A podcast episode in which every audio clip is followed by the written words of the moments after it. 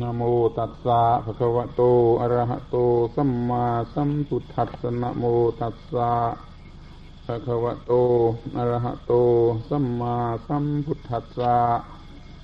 นะโมตัสสะภะคะวะโตอะระหะโตสัมมาสัมพุทธัสสะณบัดนี้ จะได้วิสัชนาพระธรรมเทศนาของพระภูมิพระภาคเจ้า เพื่อเป็นเครื่องประดับสติปัญญาส่งเสริมศรัทธาความเชื่อ และวิริยะความภาคเพียรของท่านทั้งหลายผู้เป็นพุทธบริษัท ให้เจริญงอกงามก้าวหน้า ในทางแห่งศาสนา ของสมเด็จพระบรมศาสดา อันเป็นที่พึ่งของเราทั้งหลาย กว่าจะยุติลงด้วยเวลา ธรรมเทศนาเนื่องในวัดสูปนายิกะสมัย การเป็นที่ข้าวพรรษา มีปุพาประลำดับสืบต่อกันมาจากธรรมเทศนาในวันก่อนๆเริ่มแต่ธรรมเทศนาที่ แสดงให้เห็นว่าการอยู่จำพรรษา นั่นคืออะไร จะต้องทำอย่างไร จึงจะเป็นการอยู่จำพรรษาสำหรับคนทั่วไปแม้ที่ไม่ได้เป็นภิกษุ ก็มีการจำพรรษาโดยความหมาย โดยความมุ่งหมายของการจำพรรษาก็คือว่า จะพยายามกระทำสิ่งหนึ่งสิ่งใด ให้เป็นชั้นดีชั้นอุดกฤษจนตลอดพรรษา การกระทำสิ่งใด ถ้าทำให้เป็นชั้นอุดกฤษแล้วก็เรียกว่าเป็นพรหมจรรย์อย่างหนึ่งหนึ่งด้วยกันทั้งนั้น เราจึงเลือกเอาดู เลือกดูว่าจะมีอะไร ที่จะทำให้ดีเป็นพิเศษเป็นประจำวัน จนกว่าจะตลอดพรรษา ความมุ่งหมายเช่นนี้ก็เพื่อว่า จะได้เป็นการก้าวหน้า ยิ่งไปกว่าปีที่แล้วแล้วมา การทำอะไรให้สม่ำเสมอทุกวันทุกวันจนตลอดพรรษานั้น ย่อมมีประโยชน์หลายอย่างหลายประการ แต่ที่สำคัญที่สุดนั่นก็คือการที่จะขจัดเสียซึ่งนิสัยแห่งความโลเล คนก็มีนิสัยโลเลอยู่ด้วยกันทั้งนั้น จะต้องมีโอกาสสำหรับแก้ไขกันให้เป็นพิเศษ จึงจะเอาชนะ ความโลเลได้ ส่วนอานิสงส์ของการจำพรรษาอย่างอื่น ๆ นั่นยังมีอีกมากมาย แต่ก็อาจจะสรุปได้ ลงในคำที่ว่าตลอดการพรรษานี้จะทำอะไรก็ทำจริง ให้สม่ำเสมอเป็นทุกวัน ไม่ให้ขาดได้ ช่นว่าจะไหว้พระสวดมนต์ก็ตั้งใจจะทำให้ไม่ขาด หรือว่าจะทำอย่างอื่นที่มีประโยชน์ หรือว่าที่จะแก้กิเลสของตนของตนโดยเฉพาะ ก็จะทำให้หนักแน่นให้แน่นแฟ้น ทุกวันจนตลอดพรรษา ขจัดเสียซึ่งความโลเลอ่อนแอ บังคับจิตไม่ได้ ไม่อยู่ในร่องในรอย วันนี้อยากทำอย่างนี้พรุ่งนี้ก็อยากทำอย่างอื่น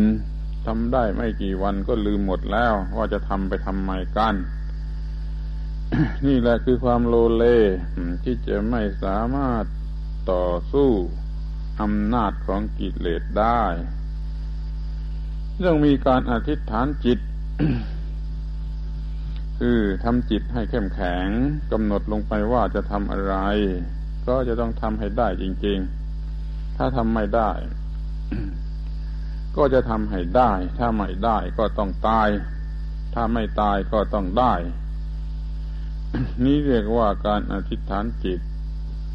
เหมือนที่พระพุทธเจ้าท่านได้เคยทรงอธิษฐาน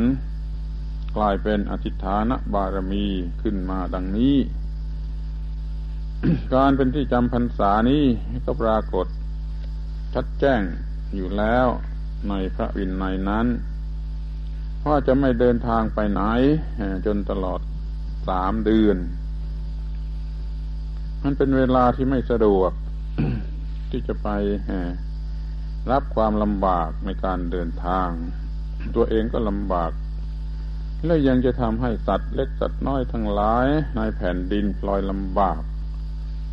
จะทำให้พืชผลของประชาชนพลอยเสียหาย พระพุทธเจ้าจึงทรงบัญญัติไว้ว่าภิกษุ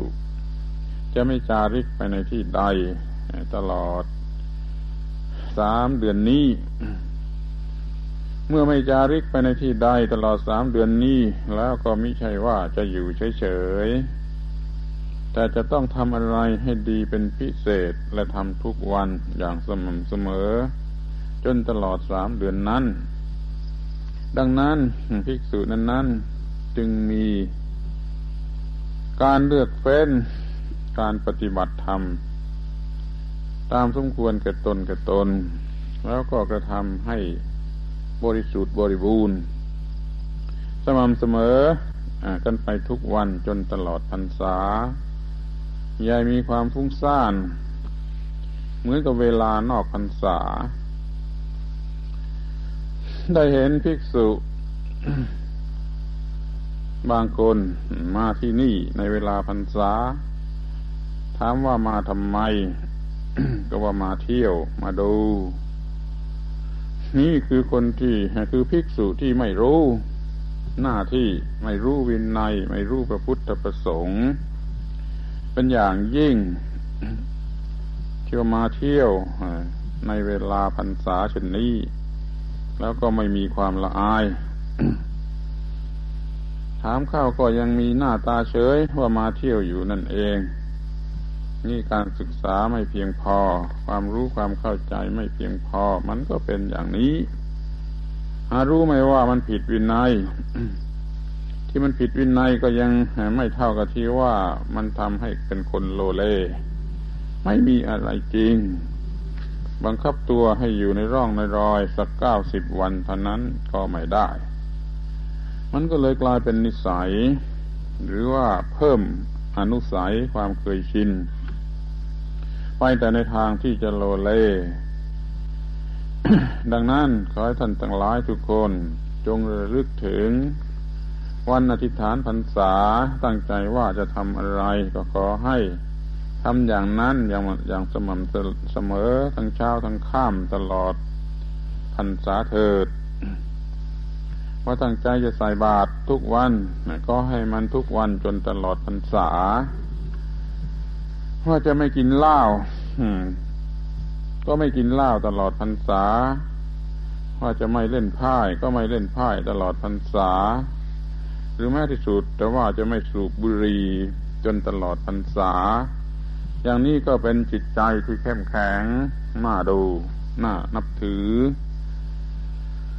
เพราะว่าได้เอาจริงกับเวลาที่เป็นพรรษาอย่างนี้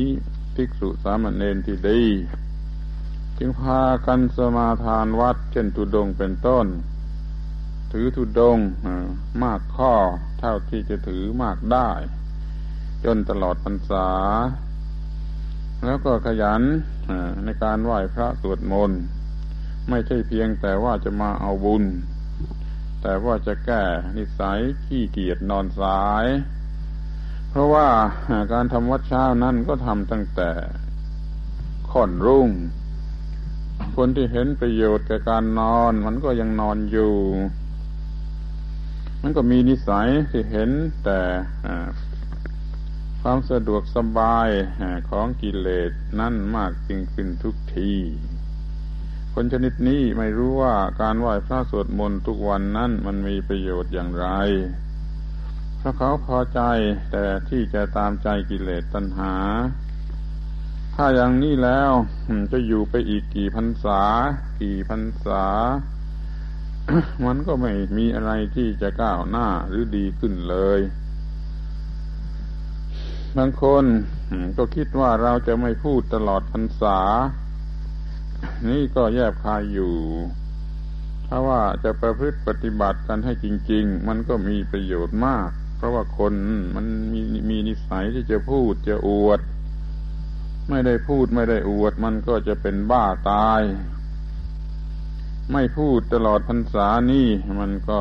แก้นิสัยนี้ได้มาก แต่นั่นยังไม่ใช่วิเศษวิโสอะไร ที่วิเศษวิโสก็คือว่าบังคับจิตใจได้ บังคับจิตใจ ที่มันดิ้นรนได้ ที่มันอยากจะพูด หรืออยากจะทำอะไร ที่มันขัดกันกับที่อธิษฐานไว้ เพราะว่าในการละกิเลสนั่นต้องทำสม่ำเสมอ จะทำบ้างไม่ทำบ้าง ลุ่มลุ่มดอนดอนนั่นไม่ได้ ตั้งใจว่าจะทำอะไรก็ต้องทำให้มันสม่ำเสมอ ว่าในวันหนึ่งหนึ่งจะนึกถึงความตายครั้งหนึ่ง ก็ให้มันนึกทั้งเก้าสิบวัน หรือวันละสองสามครั้งและทุกวันจะพิจารณาความไม่เที่ยงเป็นทุกข์เป็นอนัตตาก็ให้มันได้ เป็นประจำวัน หรือแม้ที่สุดแต่ว่าจะนอนหัวเราะ เยาะความไม่จีรังยังยืนของสิ่งต่างปวง หัวเราะเยาะการเกิด หัวเราะเยาะการตาย อย่างนี้กันวันละครั้งอย่างสม่ำเสมอก็ยังดี กว่าที่จะปล่อยให้จิตนี้มันฟุ้งซ่าน ไปตามอารมณ์ เดี๋ยวอย่างนั้น เดี๋ยวอย่างนี้ไม่มีอะไรจริงสักอย่างเดียวนี่คือประโยชน์อย่างยิ่งของ สิ่งที่เรียกว่าการจำพรรษา เป็นการอธิษฐานจิตบังคับตัวเอง ให้แน่วแน่มั่นคง สม่ำเสมอตลอดเก้าสิบวัน มันก็จะมีการเปลี่ยนแปลงในสันดานนี้ได้มาก ไม่ฟุ้งซ่านไม่โลเลไม่กวาดแกงเป็นผู้หนักแน่นในธรรมะปฏิบัติ เอาจริงเอาจัง เหมือนกับว่า เรือที่มันหนักหนักมันก็แล่นอย่างหนักหนักตรงไปอย่างหนักหนักไม่เหมือนกับเรือกลีบดอกบัว ที่มันจะลอยไปตามลมอย่างนี้ แล้วมันจะไปทางไหนได้ มันก็ไปไม่ถูกมันก็ไม่รู้ว่าจะไปไหนนั่นแหละ นี่เป็นเรื่องที่จะต้องนึกและชำระการจำพรรษาของตน ให้บริสุทธิ์บริบูรณ์สมตามความมุ่งหมายกันจุงทุกคน โอกาสนี้เป็นโอกาสของการแสดงธรรมเทศนา โดยคิดว่าตลอดพรรษาก็จะมีการฟังธรรมเทศนา ทุกวันธรรมสวนะวันพระวันอุโบสถ จะทำให้มันสม่ำเสมอ นอกจากนั้นแล้วก็ยังจะทำความเข้าใจในธรรมะนั้นแล้วปฏิบัติตาม ให้สุดความสามารถของตนด้วยกันทุกคนทุกคน ในครั้งที่แล้วมา ได้พูดถึงสิ่งที่มันหาได้โดยยาก นี่ก็เป็นเรื่องของความไม่ประมาท ให้เกิดความรู้สึกคิดนึกว่ามันยาก ที่มันจะเป็นไปในทางที่จะดับทุกข์แต่แล้วมันก็ง่ายในทางที่จะทำให้ความทุกข์มีมากขึ้น ข้อแรกว่าความเป็นมนุษย์หาได้ยาก นี่คนที่เขามองเผินๆเขาก็คิดว่าการที่จะได้เกิดมาเป็นมนุษย์สักทีหนึ่งนั้นมันยาก มีคนอธิบายกันอย่างนั้น แต่ที่จริงมันยิ่งกว่านั้น คือว่าเกิดมาแล้วนี่แหละ มานั่งอยู่แถวแถวนี้นี่แหละ มันก็ยังไม่ค่อยจะมีความเป็นมนุษย์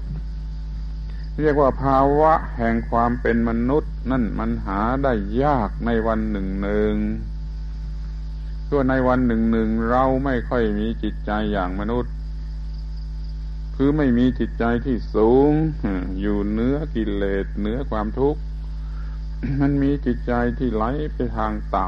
ำหรือมันก็หงุดหงิดงอนแง่นอยู่ในอำนาจของนิวรณ์ห้าประการ ถ้าเป็นอย่างนี้ก็เรียกว่าไม่มีจิตใจอย่างมนุษย์ที่มีใจสูง ภาวะแห่งความเป็นมนุษย์จึงหาได้ยากแม้ในวันหนึ่งวันหนึ่งนี่เกิดมาอย่างนี้มันยังไม่เป็นมนุษย์ มันยังเป็นแต่เป็นเพียงคน เพราะว่าได้เกิดมาก็เป็นคนต่อเมื่อมีจิตใจสูงจึงจะได้เป็นมนุษย์จิตใจสูงในวันหนึ่งหนึ่งนั้นไม่ค่อยจะมี จึงเรียกว่าภาวะแห่งความเป็นมนุษย์นี้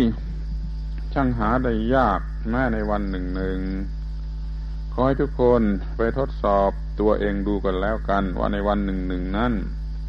มันมีจิตใจสูงน่ารักน่าไหว้น่าบูชาน่าจะยกมือไหว้ตัวเองนั่น มันมีกันวันหนึ่งกี่ครั้งกี่หนแล้วมันมีเวลาที่กิเลสหรือนิวรณ์ครอบงำนั่น มันวันหนึ่งกี่หน ก็จะรู้ได้เองทันทีว่าภาวะแห่งความเป็นมนุษย์นี้ แม้ในวันหนึ่งหนึ่งก็ยังหาได้ยากเสียแล้ว ความยากที่สองก็คือการได้บวชจริง บวชกันจริง ๆ นี่หาได้ยาก การสักว่าบวชนั้นหาได้ง่าย ก็บวชกันทั่วไป แต่ว่าเป็นการบวชที่แท้จริงนั่นหาได้ยาก เพราะว่าการบวชที่แท้จริงนั้นมันไม่ตามใจตัวเองในเรื่องกินเรื่องอยู่ในเรื่องประพฤติวัดปฏิบัติ ส่วนบวชไม่จริงนั่นมันตามใจกิเลสของตัวเอง ไม่กระทำให้ถูกต้องตามความหมายของการบวชยังหวังที่จะกิน จะนอนจะหาความสุขอะไร อย่างที่เมื่ออยู่เป็นคราวาสอยู่นั่นแหละ เมื่อดูถึงจิตใจ มันก็ยังมีจิตใจที่ไม่เปลี่ยนไปจากจิตใจเมื่อก่อนบวชก็เลยเห็นว่าให้บวชจริง ๆ นี่มันหายากอย่างนี้ หายากอย่างที่สามที่สี่ก็คือว่า การแสดงธรรมและการฟังธรรม ที่เป็นธรรมจริง ๆ นั่นมันหาได้ยาก การแสดงธรรมก็มีทั่วไป การฟังธรรมก็มีทั่วไป แต่ที่มันเป็นธรรมจริง ๆ นั่นหาได้ยาก โดยเฉพาะอย่างยิ่งการที่จิตจะเข้าถึงธรรมที่ตนฟัง นี่ยิ่งหาได้ยาก มานั่งฟังอย่างละเมอละเมอกันเสียก็มี ฟังเอาบุญก็มี ฟังไม่รู้เรื่อง เพราะเหตุว่าจิตใจมันต้องการอย่างอื่น อย่างนี้มันก็ไม่ใช่เข้าถึงธรรม เมื่อไม่ไม่เข้าถึงธรรมแล้ว การแสดงธรรมและการฟังธรรมนั่นมันก็ไม่เป็นธรรม จึงกล่าวว่าการแสดงธรรมและการฟังธรรมที่เป็นธรรมนั้นหาได้ยาก ทั้งหมดนี้เพราะเหตุไรคิดด้วยดีเถิด มันก็จะเห็นได้อย่างง่าย ๆว่า เพราะไม่รู้ว่าเกิดมาทำไม เพราะไม่รู้ว่าตัวเองเกิดมาทำไม พูดแล้วก็หน้าขันนะฟังดูมันก็หน้าขันหน้าหัวที่ว่าไม่รู้ว่าเกิดมาทำไม วันนี้ก็คิดว่าเกิดมาเพื่ออย่างนี้พรุ่งนี้ก็คิดจะเกิดมาเพื่ออย่างอื่น มันเปลี่ยนไปอย่างนี้ก็มี แต่ว่ามันจะเปลี่ยนไปท่าไหนท่าไหน มันก็ยังไม่ถูกทั้งนั้น ถ้าหากว่าเขาไม่รู้ว่าเกิดมานี่เพื่อทำความสิ้นอาสวะ ความไม่รู้ในสิ่งที่ควรจะรู้ นี่เขาเรียกว่าอาวิชชา ดังนั้นเราก็มองเห็นได้ทันทีว่า ต้นเหตุอันแท้จริงของความเสื่อมเสีย ความไม่เจริญก้าวหน้าอะไรทำนองนี้ทั้งหมดทั้งสิ้นนี้มันอยู่ที่อวิชชา แปลว่าความไม่รู้ เพราะฉะนั้นเรามาตั้งหน้าตั้งตาศึกษาเรื่องอวิชชา จนสามารถกำจัดอวิชชาออกไปได้เรื่อยๆ จนตลอดพรรษาอย่างนี้จะดีกว่า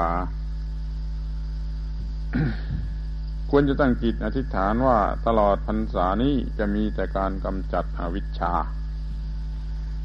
เมื่อมีความเมื่ออวิชชาถูกกำจัดแล้ววิชาก็จะมีขึ้นมา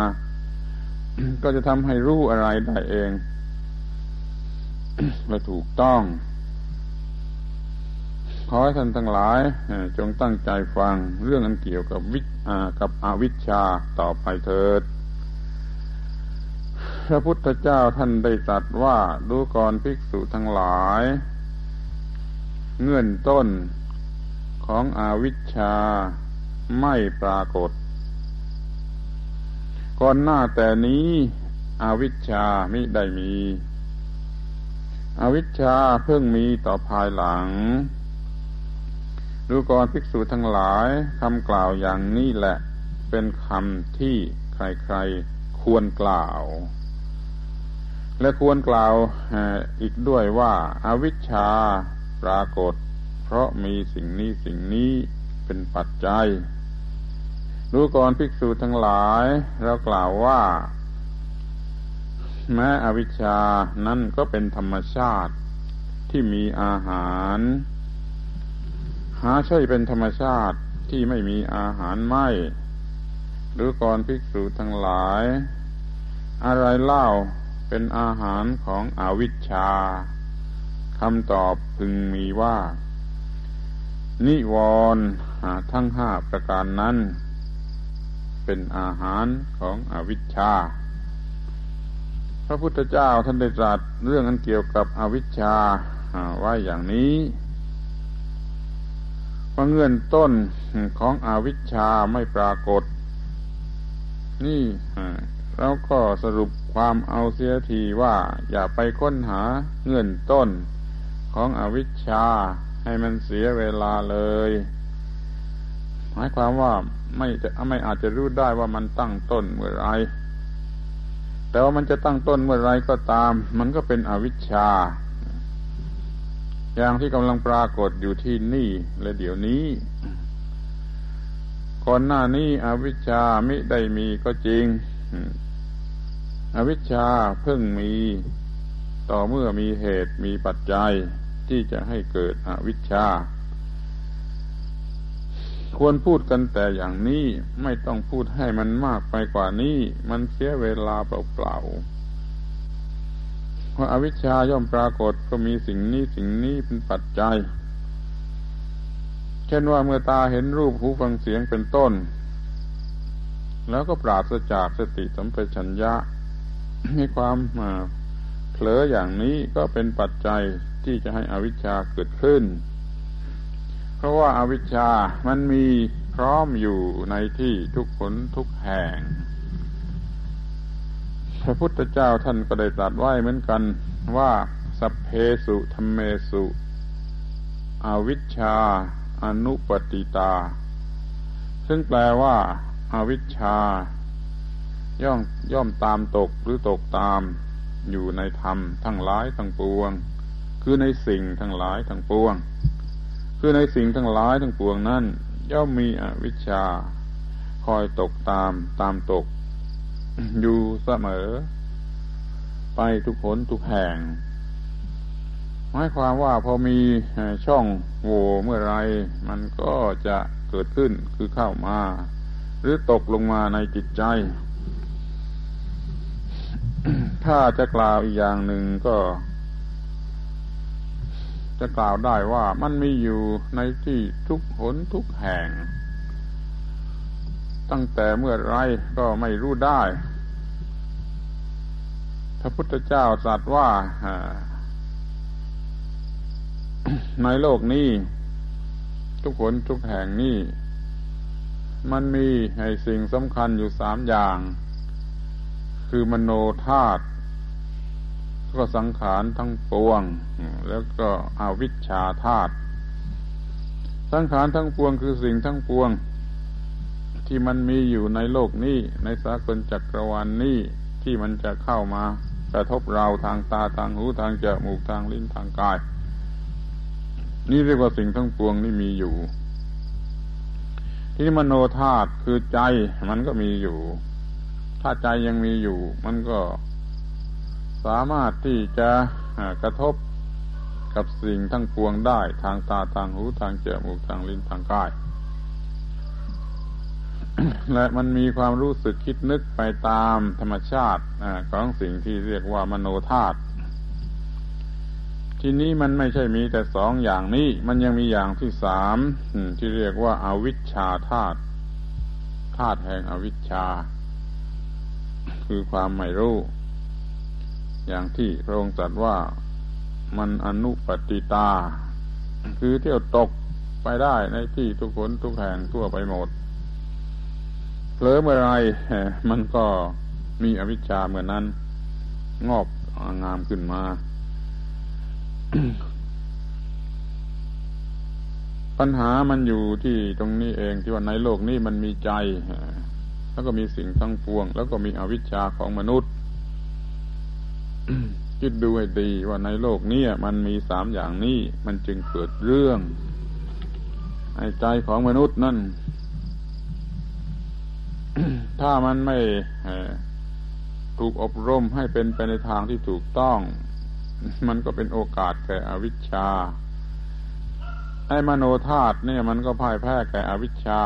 อาวิชชามันก็ขึ้นมาครอบครอง คนบังคับให้คนเป็นไปตามอำนาจของอวิชชา ก็ทำผิด คือผิดไปจากหนทางที่ จะไม่ให้เกิดทุกข์ดังนั้นมันจึงเกิดทุกข์เราต้องดูให้เห็นว่าในที่ทุกคนทุกแห่งในโลกนี้ มีความทุกข์ที่ไหน ความทุกข์นั้นต้องมาจากอวิชชาทั้งนั้น มันมีอยู่หลายแบบหลายอย่างหลายวิธีทาง จะต้องสนใจสิ่งที่เรียกว่าอาวิชชากันในลักษณะเช่นนี้ แล้วก็อย่าลำเอียง อย่าเข้าใคร ออกใครแม่เรื่องของตัวเองก็ต้องดูให้พบว่ามันมีอวิชชาเมื่อไรที่ไหน เมื่อใดเผลอสติ มันก็มีอวิชชาเมื่อนั้น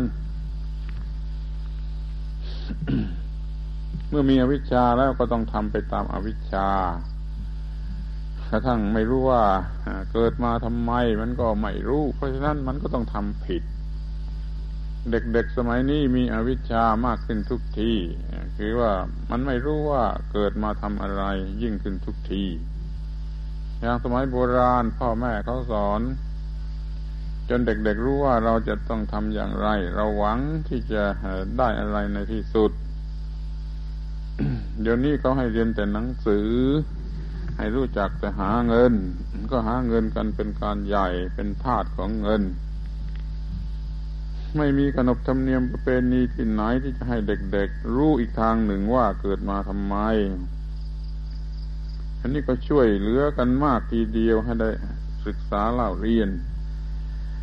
ช่วยเหลือเรื่องเทคโนโลยี ช่วยเนื้อทุกช่วยเหลือทุกอย่างทุกประการ แต่ว่าทั้งหมดนั้นมันเป็นไปแต่ในทางให้คนเรา หลงไหลในความสุข สนุกสนานอร่อยอร่อยทางเนื้อทางหนังทางนั้น ส่วนที่จะให้รู้ว่าเกิดมาทำไมนั่นมันไม่มี มันไม่เหมือนสมัยโบราณเขาสอนให้ทำมาหากิน พร้อมกันไปกับที่ให้มีหลักอันแน่นอนว่าเราเกิดมาทำไม เราจะต้องไปสวรรค์เราจะต้องไปนิพพาน เพราะว่าเราเกิดมาเพื่อจะไปสวรรค์ เพื่อจะไปนิพพาน แต่ถ้าพูดอย่างนี้เด็กๆสมัยนี้มันก็หัวเราะตาย แต่มันก็หัวเราะด้วยอวิชชาของมันนั่นแหละเพราะมันไม่รู้ว่าสวรรค์นั่นคืออะไร นิพพานนั่นคืออะไร เพราะมันต้องการแต่ความอร่อยอร่อยทางเนื้อทางหนังที่นี่และเดี๋ยวนี้ นี่แหละคืออวิชชาของคนสมัยนี้ คนสมัยนี้จึงต้องร้องไห้มาก ต้องเป็นโรคประสาทมาก ต้องกินยาตายมาก ต้องฆ่ากันตายมาก ยิ่งขึ้นทุกที เพราะว่าอาวิชชามันให้ผลอย่างนี้ นี่เรียกว่ามันเป็นเรื่องเร็วๆหยาบๆสกปรกโสมมที่สุดไม่ใช่ว่าแต่เรื่องที่ดีกว่านี้คือในคนคนหนึ่ง ที่ไม่ทำความชั่วไม่ทำความผิดที่ไหน แต่ก็ยังมีความทุกข์ตนหม่นหมองใจ ไม่มีความสุขชนิดที่สดชื่นแจ่มใสเยือกเย็น นี่มันก็เพราะอาวิชชาด้วยเหมือนกัน เพียงแต่มีกินมีใช้มันก็ยังไม่มีความสงบเย็นในจิตใจแม้คนรวย มันก็ยังเป็นบ้า ในความรวยของมัน ไม่มีความสงบเย็นในจิตใจ คนมีเกียรติมันก็ร้อนเพราะเกียรติเป็นบ้าเกียรติเหมือนกับสัตว์บางชนิด เช่นมแมลงป่องเป็นต้น มันหันดีหันขวางออยู่นั่นเอง หรือว่ามันมีจะมีอำนาจวาสนาอ่ามันก็เดือดร้อนอยู่ในอำนาจวาสนาถ้าบางทีก็ใช้สิ่งที่เรียกว่าอำนาจนั่นผิดผิดพลอยคนเดือดร้อนไปทั้งบ้านทั้งเมือง เนี่ยมันเป็นเรื่องของอวิชชาอย่างนี้ เพราะฉะนั้นควรจะสนใจกันแล้วว่าเราจะกำจัดอวิชชาออกไปได้อย่างไร ทีนี้ก็นึกถึงข้อต่อไปที่พระพุทธเจ้าท่านตรัสว่าอาอา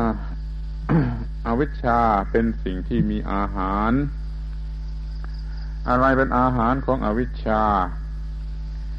นิวรณ์ห้าประการเป็นอาหารของอวิชชา นิวรณ์ห้าประการก็มีทุจริตสามประการเป็นอาหาร ทุจริตสามประการก็มีความไม่สำรวมอินทรีย์เป็นอาหาร ความไม่สำรวมอินทรีย์คือตาหูจมูกลิ้นกายนั่น ก็เพราะว่ามีอาสติสัมปชัญญะ คือความไม่มีสติสัมปชัญญะเป็นอาหาร ความไม่มีสติสัมปชัญญะ ก็มีอโยนิโสมนสิการะเป็นอาหาร คือความที่ไม่ได้ทำไว้ในใจให้แยบคายให้ถูกต้อง นี่เรียกว่านิอโยนิโสมนสิการอโยนิโสมนสิการนี่ก็มีอัตสัตที่ยัง คือความไม่ศรัทธา ความไม่มีศรัทธาเป็นอาหาร ความไม่มีศรัทธานั้นก็มีอาสัตธรรมัสวนัง คือความไม่ได้ยินได้ฟังธรรมะของสัตบุรุษเป็นอาหาร ความไม่ได้ยินได้ฟังธรรมะของสัตบุรุษนั้น ก็มีอสัพปุริสะสังเสวะ คือการไม่ได้คบกับสัตบุรุษนั่นแหละ เป็นอาหาร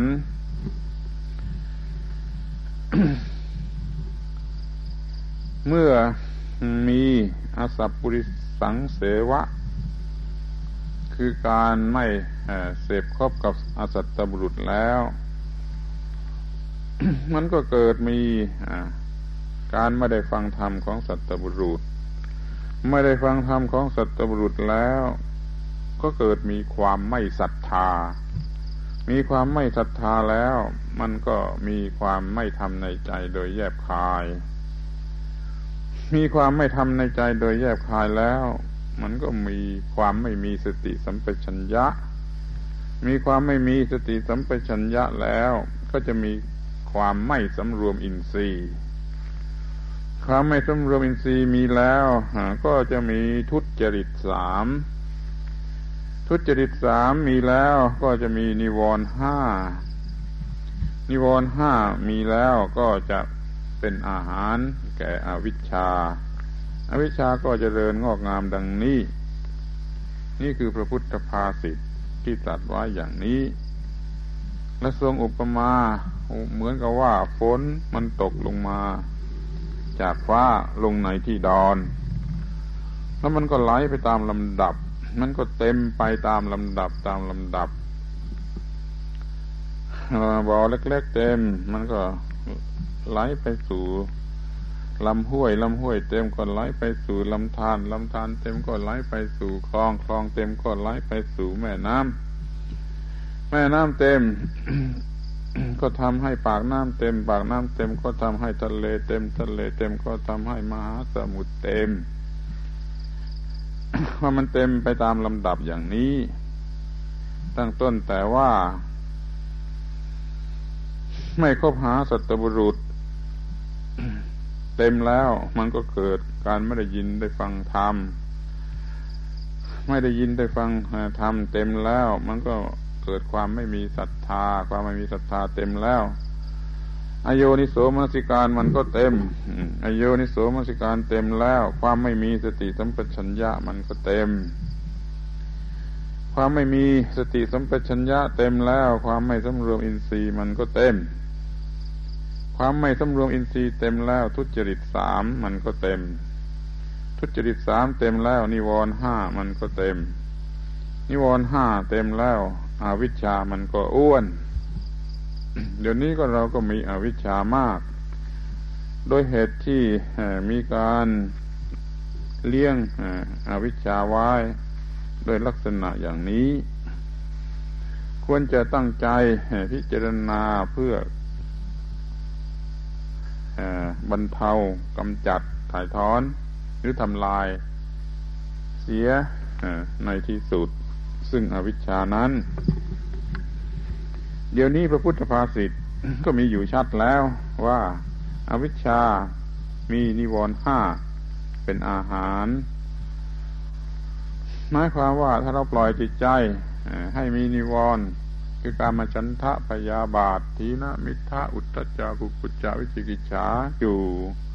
เป็นประจำแล้ว มันก็เป็นอาหารแก่อวิชชาอาวิชชามันก็อ้วนกามฉันทะ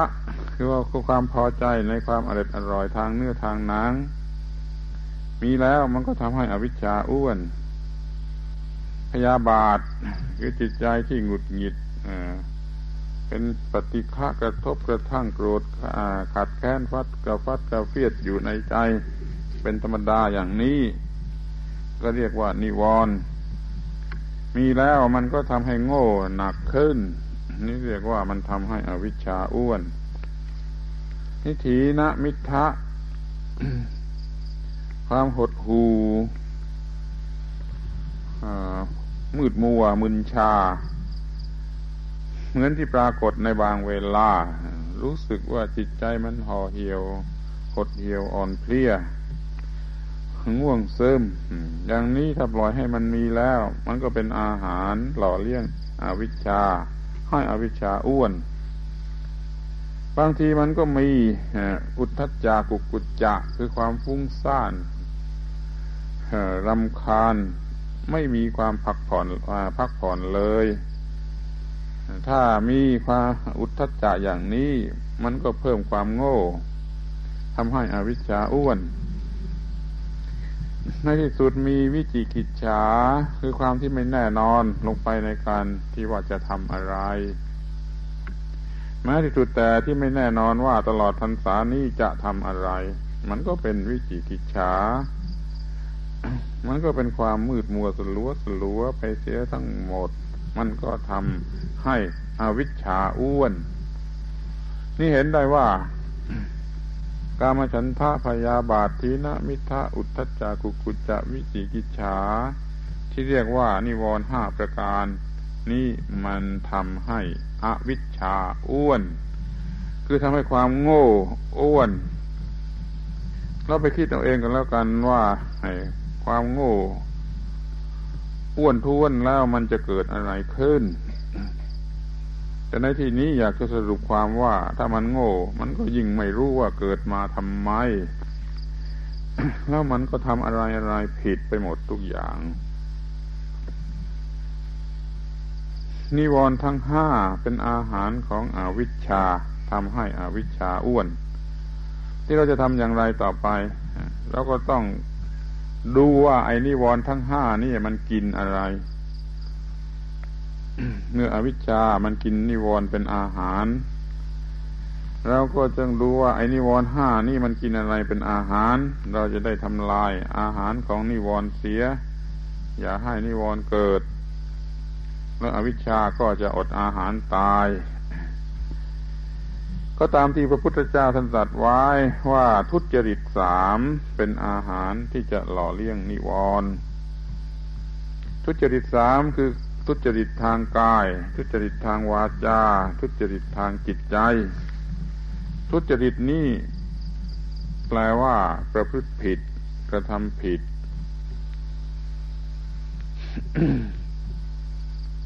ถ้าเราจะมีการทำผิดในทางกายวาจาใจ ไอ้สิ่งที่เรียกว่านิวรณ์ทั้งห้านั่นมันเกิดไม่ได้ แล้วก็จะต้องศึกษากันต่อไปว่า ไอ้ทำผิดทางกายวาจาใจนี่มันมีอะไรบ้าง อย่างนี้เขาเรียกว่าอากุศลกรรมบท มีอยู่ในตำราที่ทุกคน จะต้องเรียนต้องท่องอยู่แล้วถือเอาแต่ใจความก่อนแล้วกันว่าทางกายนั่นอย่าทำผิด ช่นปานาติบาตอธินนาทานกาเมสุมิชฌาจารเป็นต้น อย่าไปทำข้าว มันจะเกิดเป็นนิสัยที่จะให้เกิดนิวรณ์พูดผิดทำผิดทางวาจาก็คือพูดเท็จพูดคำหยาบพูดส่อเสียด ให้คนแตกสามัคคีกระทั่งพูดเพ้อเจ้อไอ้สีพูดนี่เรียกว่าผิดในทางวาจา อย่าให้มันเกิดขึ้นมา มันจะช่วยสร้างไอ้นิวรณ์ให้แก่จิตใจ นี่ทำผิดทางใจนั่นนะก็คือว่า ไม่หมกมุ่นในกาม ไม่ก่อความโกรธแค้นพยาบาท แล้วก็มีความเห็น ความเข้าใจหรือความเชื่อให้มันถูกต้อง คืออย่าให้มันผิด ถ้ามันผิดก็เป็นทุจริตทางใจ ทุจริตทางใจแล้วมันก็หล่อเลี้ยงนิวรณ์ระวังกายวาจาใจให้สะอาด ให้สดชื่นแจ่มใสอยู่เสมอแล้ว นิวรณ์มันเกิดไม่ได้นี่ปัญหาก็เลื่อนมาถึงว่าไอ้ทุจริตสามนี่มันอยู่ได้ เพราะอะไรมันเกิดขึ้นมา เพราะอะไรคำตอบตามพระพุทธเจ้าสัตรัสไว้ก็มีว่าไม่สำรวมอินทรีย์ ตาหูจมูกลิ้นกายใจนี่เรียกว่าอินทรีย์ อินทรีย์แปลว่าสิ่งที่มันร้ายกาจมีความสำคัญมาก อะไรอะไรมันก็จะเป็นเรื่องเป็นราวกันที่นั่น คือที่ตาหูจมูกลิ้นกายใจนั่นแหละ เพราะฉะนั้นจึงได้เรียกตาหูจมูกลิ้นกายใจนี่ว่าอินทรีย์ตาหูจมูกลิ้นกายใจสำคัญอย่างไร มันสำคัญมากจนไม่อาจจะเอามากล่าวให้หมดได้หวาดไหวแต่กล่าวตามที่พระพุทธเจ้าตรัสไว้เป็นตัวอย่างก็พอแล้ว ว่านรกก็อยู่ที่ตาหูจมูกลิ้นกายใจ สวรรค์ก็อยู่ที่ตาหูจมูกลิ้นกายใจนิพพานก็อยู่ที่การปฏิบัติถูกต้องที่ตาหูจมูกลิ้นกายใจ เลยเป็นว่าไม่มีอะไรที่มันจะไม่เกิดจากตาหูจมูกลิ้นกายใจ อเราทำผิดไปที่เรื่องตาหูจมูกลิ้นกายใจ มันก็ร้อนเป็นไฟ เป็นนรกอยู่ที่ตาหูจมูกลิ้นกายใจ แต่ถ้าเราทำถูก มีความดีมีความงาม ก็รู้สึกสบายใจ เป็นเป็นสวรรค์อยู่ที่ตาหูจมูกลิ้นกายใจ ถ้าว่าสามารถควบคุมตาหูจมูกลิ้นกายใจถึงขนาดที่ว่าไม่ให้เกิดกิเลสได้ มันก็เป็นไปเพื่อนิพพาน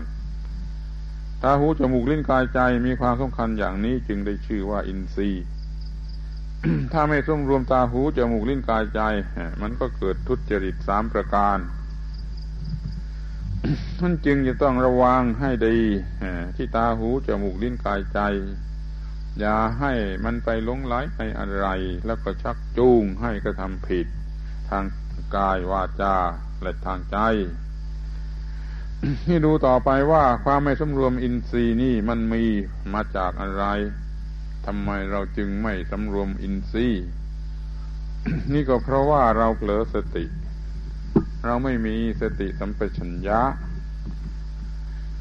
สตินี่คือความระลึกได้ทันควันทันท่วงทีสัมปชัญญะนี้คือความรู้สึกตัวอยู่ตลอดเวลา ทีแรกก็ต้องระลึกให้ได้ทันควันที่มันมีเรื่องเกิดขึ้น แล้วก็ให้ความรู้ที่ถูกต้องนั้น มันมีอยู่ตลอดเวลา แรกมาเรียกว่าสติ มีอยู่ตลอดเวลาเรียกว่าสัมปชัญญะ มีทั้งสติสัมปชัญญะ มันก็ทำอะไรผิดไม่ได้ หรือจะเป็นการป้องกันสำรวม อินทรีย์นั่นอยู่ในตัวมันเอง เรื่องสติสัมปชัญญะนี่ไปสังเกตดูให้ดี เราจะพบเป็นประจำวันละวันละหลายหลายครั้งแม้แต่เราลืมอะไรจนเดือดร้อน นี่มันก็คือไม่มีสติสัมปชัญญะ ลืมปิดประตู ลืมปิดหน้าต่าง ลืมพวงกุญแจ ไอ้เหล่านี้มันก็สงเคราะห์รวมอยู่ในความไม่มีสติสัมปชัญญะ เดี๋ยวก็ทำแก้วแตก เดี๋ยวก็ทำโอ่งแตก เดี๋ยวก็ทำจานแตก อย่างนี้มันก็อยู่ที่ไม่มีสติสัมปชัญญะ แต่ว่า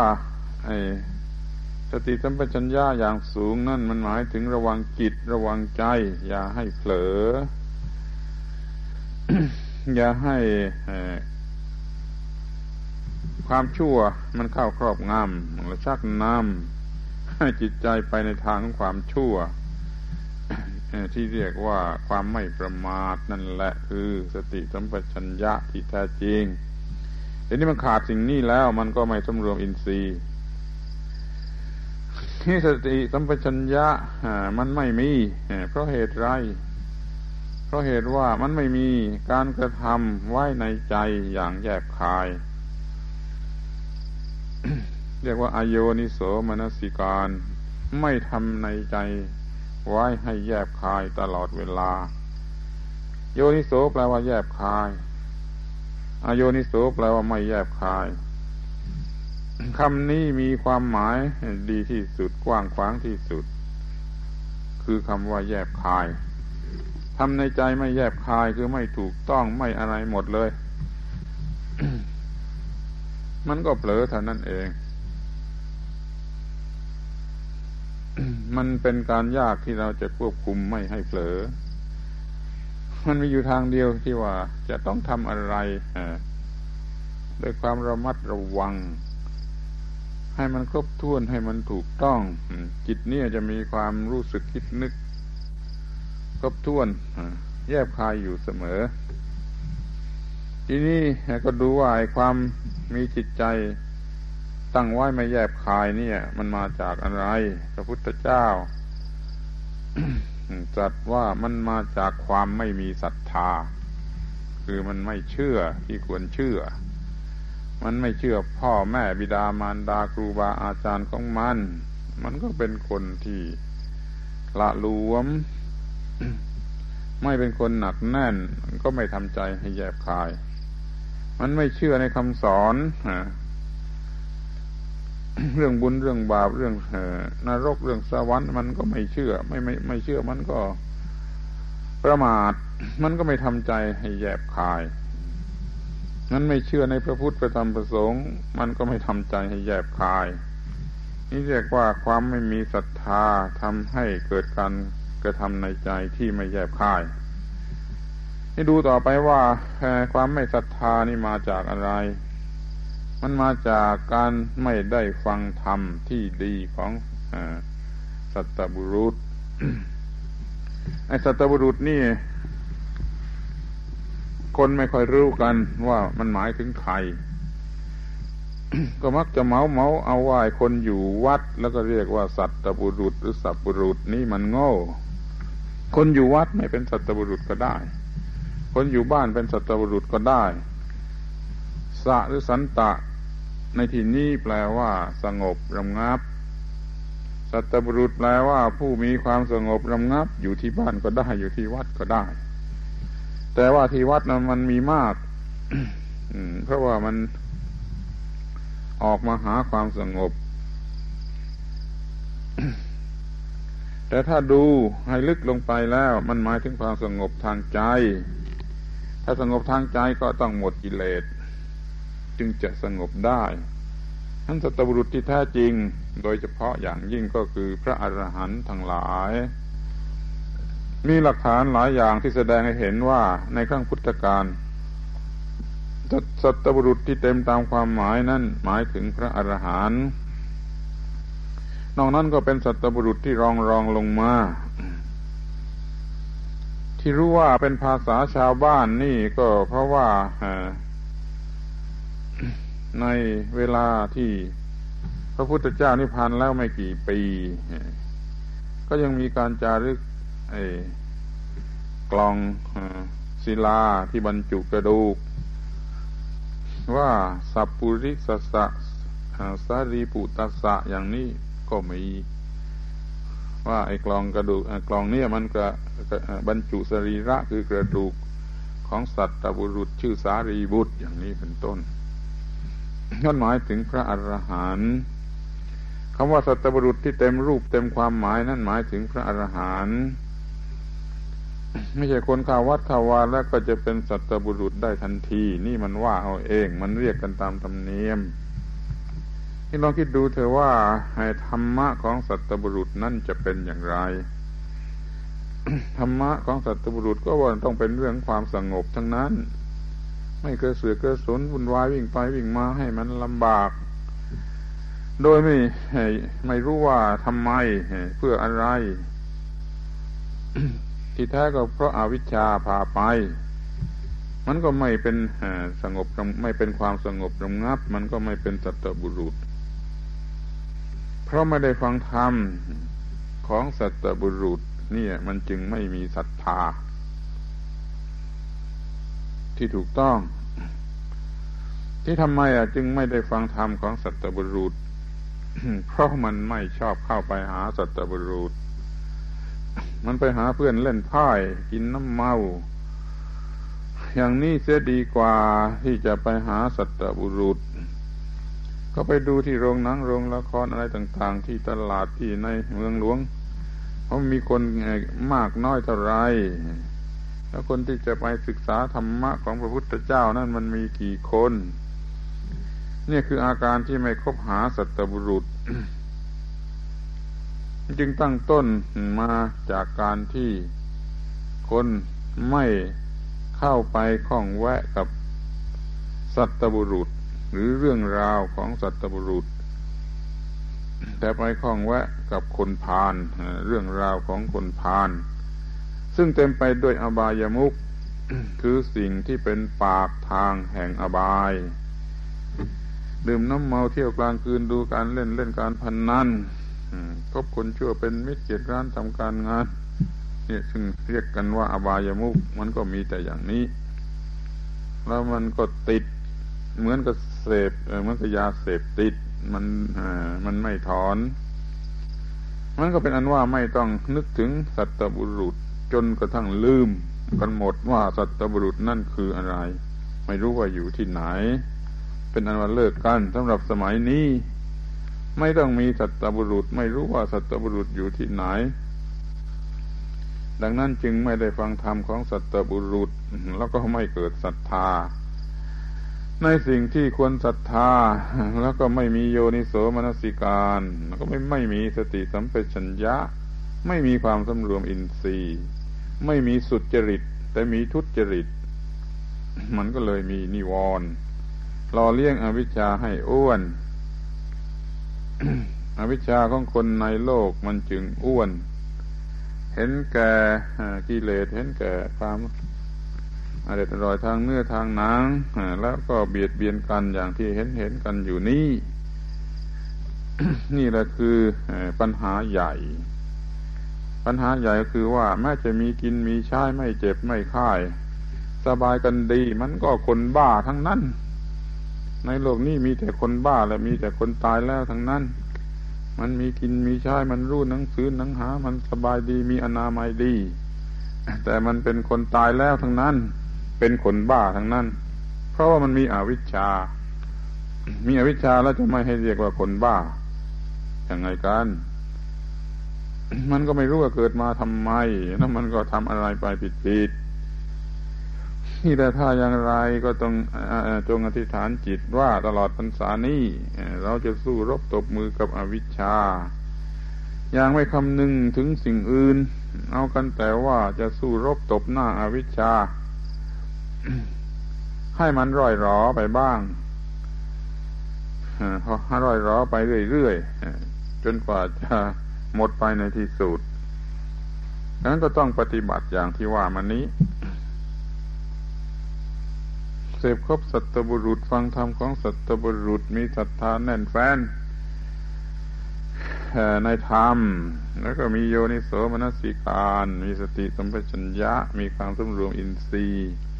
มีสุจริตโดยใจทวารนิวรณ์ห้าประการไม่เกิด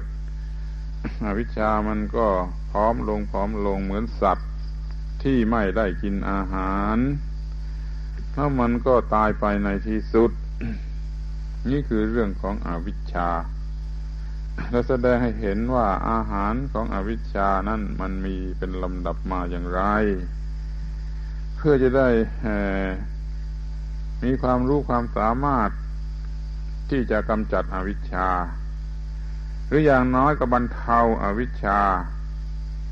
ให้มันผอมลงผอมลง เรื่อยๆไปก็เป็นการดีที่สุดแล้วหวังว่าท่านทั้งหลาย จะเป็นผู้ไม่ประมาท คือไม่อวดดีไม่สะเพร่าไม่ขี้เกียจไม่อะไรทุกๆอย่างที่เขาเรียกว่าความประมาท เป็นผู้ไม่ประมาท เป็นอยู่ให้ถูกต้องในลักษณะที่อวิชชาไม่ได้อาหาร จงทุกๆคนคนเถิด การเป็นพุทธบริษัทก็จะมีความเจริญงอกงามก้าวหน้า ในทางแห่งพระศาสนาของสมเด็จพระบรมศาสดา อันเป็นที่พึ่งของเราทั้งหลายได้ทุกทิพาราตีการ ธรรมเทศนาสมควรแก่เวลาเอวังก็มีโดยประการชนี